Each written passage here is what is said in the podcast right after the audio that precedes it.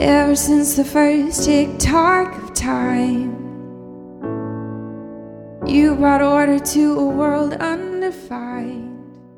Welcome to the Genesis West podcast. Welcome to the Genesis West podcast. Welcome to the Genesis West podcast.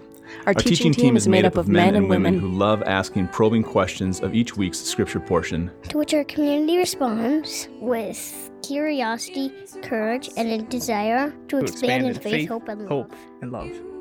We follow the Revised Common Lectionary, and we follow the church calendar. because, they, anchor us in something, which can hold us, no matter what life throws our way. We exist to join God's work of cultivating new beginnings in all of us, everywhere. Cultivating new beginnings in all of us, everywhere. We exist to join God's work of cultivating new beginnings in all of us everywhere. We hope you enjoy this week's teaching. We hope you enjoy this week's teaching. We hope you enjoy this week's teaching. Good morning. Long reading this morning. Not really, but it goes through two chapters Matthew 9 35 through 10, verse 8. Then Jesus went about all the cities and villages, teaching in their synagogues and proclaiming the good news of the kingdom, and curing every disease and every sickness. When he saw the crowds, he had compassion for them because they were harassed and helpless, like sheep without a shepherd. Then he said to his disciples, The harvest is plentiful, but the laborers are few. Therefore, ask the Lord, the Lord of the harvest, to send out laborers into her harvest. Then Jesus summoned his twelve disciples and gave them authority over unclean spirits to cast them out and to cure every disease and every sickness. These are the names of the twelve apostles. First, Simon, also known as Peter, and his brother Andrew. James, son of Zebedee, and his brother John. Philip and Bartholomew. Thomas and Matthew the tax collector. James, son of Alphaeus and Thaddeus. Simon the Cananean and Judas Iscariot, the one who betrayed him. These twelve Jesus sent out with the following instructions Do not take a road leading to the Gentiles, and do not enter a Samaritan town, but rather go to the lost sheep of the house of Israel. As you go, proclaim the good news. The kingdom of heaven has come near. Cure the sick, raise the dead, cleanse those with a skin disease, and cast out demons. You received without payment, give without payment. The word of the Lord. Thanks, Bob. All right, well, I thought we would start with an all play today. I feel like maybe we've been a little all play light lately, so it's summer, right? No one wants to think. Although an all play means I think a little bit less, maybe. I don't know, I'm just kidding. That's the secret. That's why Steve invented all plays, right? Because you had a busy week. He was like, I just, I don't want to write anything else. No, I'm just kidding. Love you, Steve. well, let's see if my, no, I'm far enough away from the fans that we're not going to blow my, my notes off here. But so if you're new to all plays, whether you're in the room or online, it's a way for me to throw out a question for you. And for you, if you've got a response or a thought, or I think Will just yelled out barf last week, so like, whatever, comments are fine. Um, but it's a way for us to hear from the larger congregation and not just the preacher's voice on a Sunday. So, our all play. At Genesis, our mission statement uses the phrase ordinary apprentices of Jesus. And I'm curious, what does that phrase, ordinary apprentice of Jesus, what does it evoke for you? Or what does it mean for a person to be an ordinary apprentice of Jesus? Messy. Messy. Yeah. Always learning. Always learning. Yeah.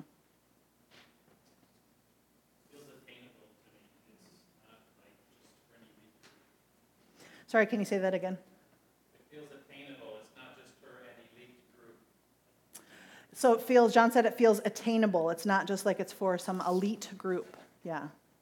It's easier for me to proclaim because it doesn't indicate that I have any illusion about being even close to being as close as Mm. It keeps me humble. Yeah. It makes my proclamation humble that I follow. Yeah. That's great. Bob said that um, it helps him because it feels like it's something that he can say aloud because it doesn't have any illusion of grandeur because it's not like he's saying he's the authority in it, but that he's following after Jesus. And if I ever paraphrase and you're like, no, Kara, that's not what I said, or make sure I repeat it so that our folks online are able to hear at least a bit of it.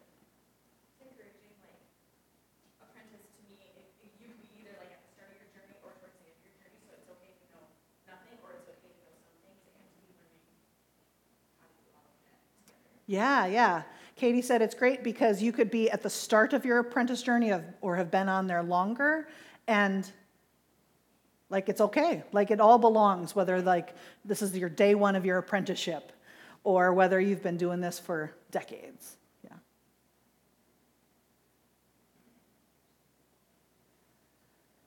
Well, Freya and I went, we love to go to the um, Minnehaha Falls Art Fair and um, which is coming up in July, so put it on your calendars. But um, Freya is my daughter, and she and I went and stopped at, and spent some time at this folk folk art booth, um, and they were teaching kids how to um, take these little presses and create their own leather um, uh, keychains, and while doing that, they, they were also showcasing their leather work, their um, blacksmithing, their wood carving, and their printmaking. And when I imagine an apprentice, I think about that acti- those activities. I think about the many hours that these artisans put into kind of learning their craft, testing out different materials, listening and learning from a teacher, how, to ha- how hard to hammer that leather press, or how much ink to use for the best printmaking. Because apprenticing takes patience and perseverance. It takes curiosity and an investment of time and energy. And perhaps that's why Steve chose this idea of apprenticeship after Jesus as the centering foundation of this Genesis community so many years ago. As apprentices, we're learning from Jesus, our teacher, but that's only part of the discipleship. The other component is this launching into the world. So we're learning, but that learning isn't just for the learning's sake, it is also having an end goal that you're also creating and birthing something into the world. Our scripture portion from Matthew today speaks to these ideas of apprenticing after Jesus and about becoming equipped to be sent out to do the work of the mentor, the work of the teacher. And it can feel a little daunting sometimes, right? This notion of patterning our lives after the way of Jesus. Sometimes it can feel like we'll never be enough or measure up. At times, maybe it's even frustrating to call ourselves followers of Jesus. Because that big tent of Christians has a lot of strange folks in there. I'm to be real honest. I've been watching a lot of shiny, happy people and the Hillsong, Hillsong documentary the last couple weeks. Oof, there's been news from the Southern Baptist Convention that still women cannot be pastors in their churches. I see a lot of tweets online that are like, I don't believe in women pastors, and a lot of women being like, well, I exist, so. and sometimes it boggles my mind how we say that we're all followers of this same person, and then we use the same sacred book. How do we synthesize this ancient scripture into a pattern of life so far removed from the person of Jesus? It would have been so much easier as a disciple with Jesus, like in the mix.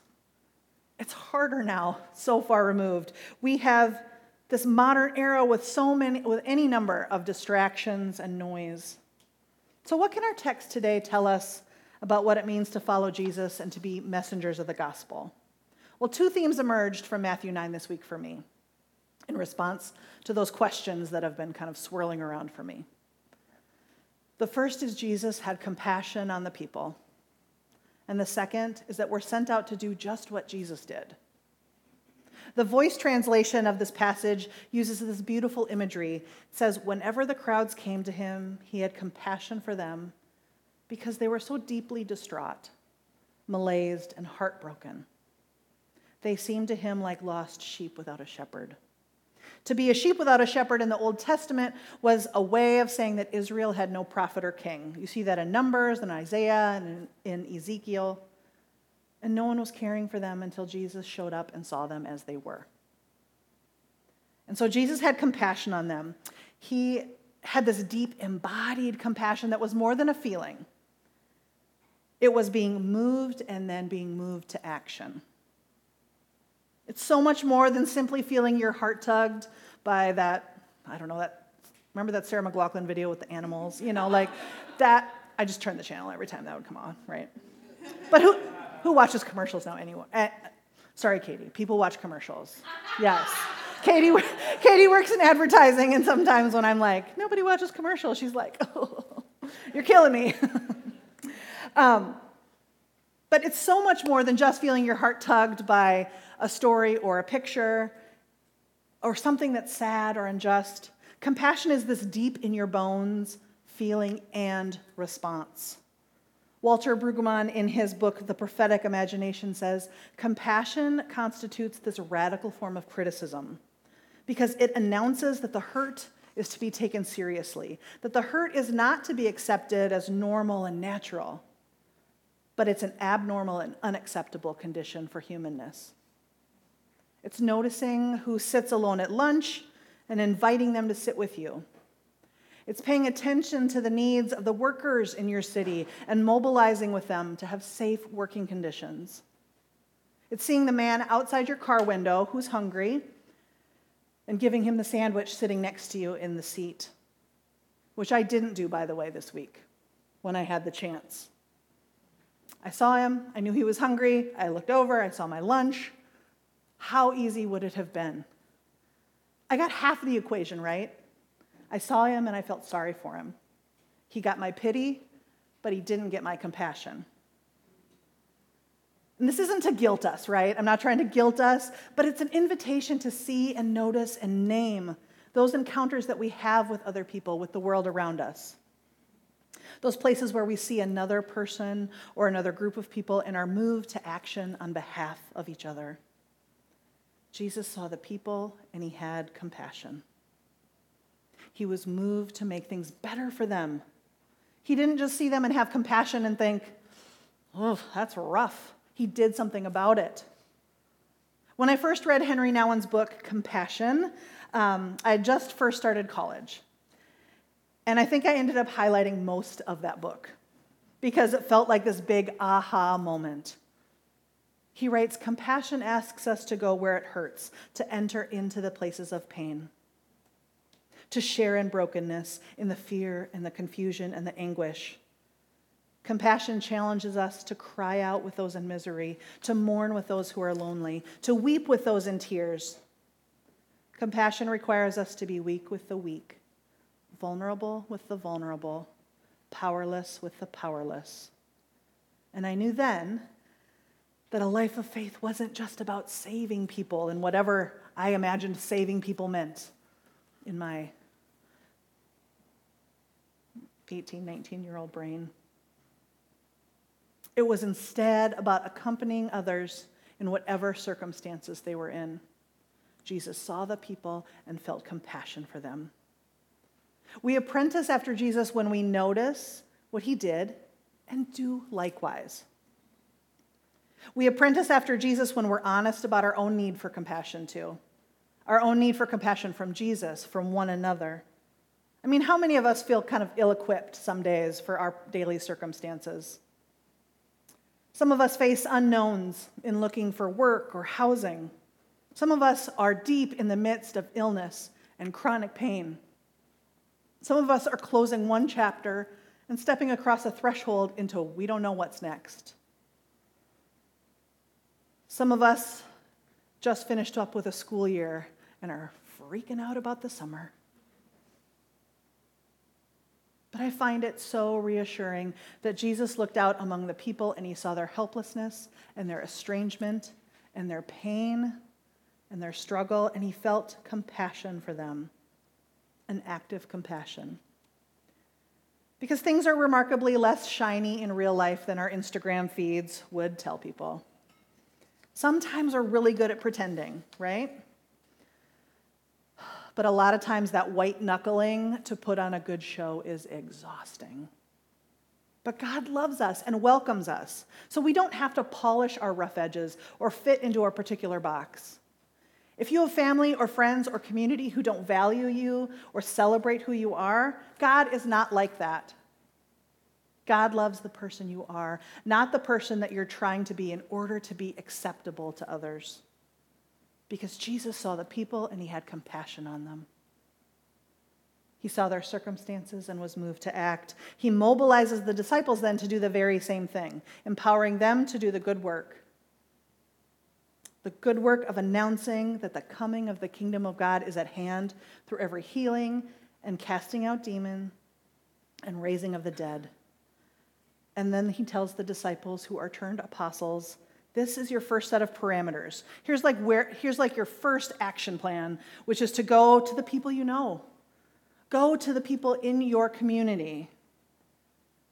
And then by the end of the book, by the end of Matthew in chapter 28, they're sent further out and further out. So Matthew's gospel starts with Jesus' ministry to the Jews, and by the end of the gospel, it's out to the whole world. But what work is he sending us out to do? I don't know about you, but I'm not casting out a lot of demons nowadays. Have you ever said yes to a request without completely understanding the scope of what you said yes to? Yeah, Nate. All right, Nate's like, preach yes. I volunteered to take on an additional task at Freya School this fall, figuring it would involve sending a few emails to get a few donation items, right? And instead, it turned out turned out to be a list of hundreds of businesses to contact, trips to pick up donations, photographing and displaying the items, and that was before you even got to the silent auction. And I was already doing this kind of other big thing, so, but I was like, oh, sure, it'll be fine. I was in way over my head. And thankfully, I was saved by, other couple of, by a couple of other folks who had more margin than I did.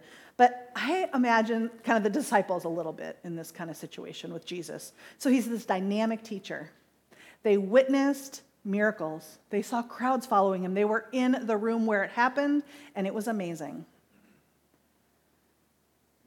And then Jesus says, Now you get to go do that same thing. And I imagine them looking out at the crowds of people the hurt, the sad, the broken, the people in need. And I imagine them wondering, Oh, no. I wanted to say something else there. I just. I can see my brain was like, oh, yeah. Insert your own expletive or whatever. Because Jesus invites the disciples into the very work he's doing, not second tier work, not the busy work that you give to somebody when they need something to do, but you like don't have real stuff for them to do, but the full work of healing and proclaiming wholeness, and we get invited into that too. And if we're apprenticing after Jesus, we do what we do as he did. Jesus doesn't arrive to solve all of humanity's problems, but to encourage and empower us to solve them. He invites us into the full participation of God's work of love and redemption, and that can feel pretty daunting, even if we are calling ourselves apprentices, right? So we're not like the best, right? But we're still doing it. And that still feels daunting. And the weight of the world's needs can feel so unbearable at times. So, how do we proceed? How are we qualified to be able to be God's messengers of the kingdom? It might help us to remember that at the core of what Jesus was doing in acting with compassion was simply restoring people back into community, restoring them to health, lessening pain Sickness, death, segregation, demonic possession, these are all things that keep us from living fully into the kingdom of God. So here's another all play for you. What are other things that might keep us in our present modern day from experiencing the fullness and the flourishing of the kingdom of God? Busyness. Busyness. Yeah.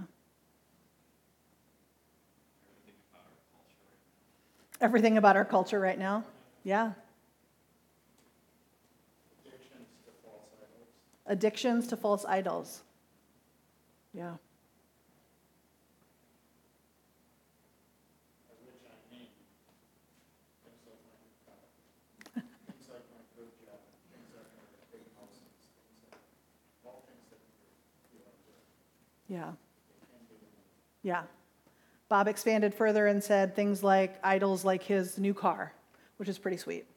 But his new car, um, the security of, of jobs, of homes. I would add things too like racial injustice and economic struggles, food insecurity, deep political divisions, climate crises, things that divide us, which isolate us from one another, which isolate us from the whole of society. What is the work of compassion if not restoring us towards love and towards community? While the world's needs can feel overwhelming, proclaiming the good news that God has drawn near is something that takes place in the smallest of ways.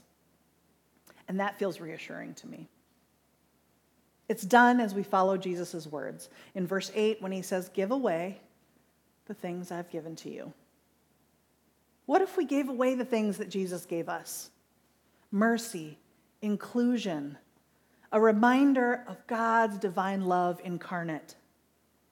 What if we considered the very good imago Dei of our unhoused neighbors? What if we were led by love in our conversations and interactions with others, with those family members that Sometimes the conversations are tense or fraught. What if we placed our very good bodies in between another person and harm?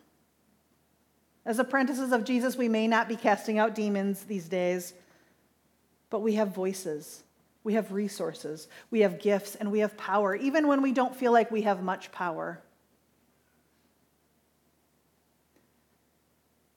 I want to invite you this week to consider where you have experienced people practicing that kind of compassion, that very embodied empathy that drives our actions. During this Pride Month, I am reminded of folks who, during parades, will actually act as a human barrier between anti LGBTQIA protesters and the queer community. Oftentimes they're like dressed like angels, right? And so they'll literally come and stand and create a barrier, putting their bodies in the way of people who wish to cause harm and those who are simply trying to exist. My own journey of faith is full of fingerprints, and I would bet that yours are too, of people who saw my needs, who met me with compassion who came to me with reminders of God's faithfulness, who surrounded me with innumerable prayers and words of encouragement. Those who had bold, justice seeking actions on behalf of us women clergy, and pronunciations that nothing can separate me from the love of God. And whether that compassion took the form of hot dish or handwritten notes, oil changes or their presence at a graveside, texts of lament or money Venmoed to me just at just the right time. I believe the kingdom of God is present in and through these acts of restoring community.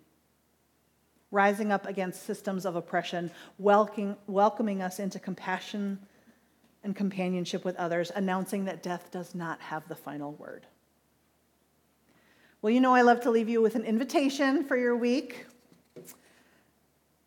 something that you can consider or chat about with others. So, here are a couple questions for you. Where are you finding joy or struggle as you apprentice after Jesus? And the second, where are you noticing an invitation to be sent out to practice that compassion for others? And I'll close here. Nadia Bolz Weber has a lovely prayer called God of Compassion in the book A Rhythm of Prayer, which is, as an aside, is probably my favorite collection of prayers ever. And I'd like to close with that. So, would you pray with me? God of compassion, thank you for seeing us, for seeing our loneliness and our bravery, for seeing the times we cannot say what we need to for seeing the ones who have never felt like they are enough. In your compassion, teach us to see each other. Reach out and raise us up, God of compassion. To we who think we are not worthy to be loved, say, Rise up. To we who have been hurt by those who say they follow you, say, Rise up. to those who feel unworthy of forgiveness and those who feel too burnt out to keep going. Say, rise up. To we who hold on to resentments like a security blanket, say, rise up. And again, God, when you have raised the dead, when again you have made whole that which is broken, when again you have reached into the graves that we dig for ourselves and love us back to life, don't stop there. Give us words, words that are not empty affirmations, but give us strong words as real as the very soil from which you raised us.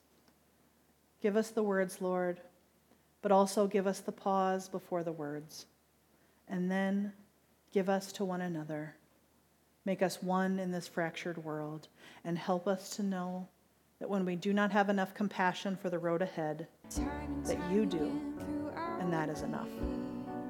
Amen. Endings are a place where life is remade. Thank you for listening to the Genesis West podcast. If, if you, you, find, find yourself, yourself nearby, nearby on Sunday, we'd love for you to join us for worship. We meet at Elam Church Center in Robbinsdale, Minnesota. If you, if you have, have, any questions or would like to connect with us, please visit us at www.genesiscov.org.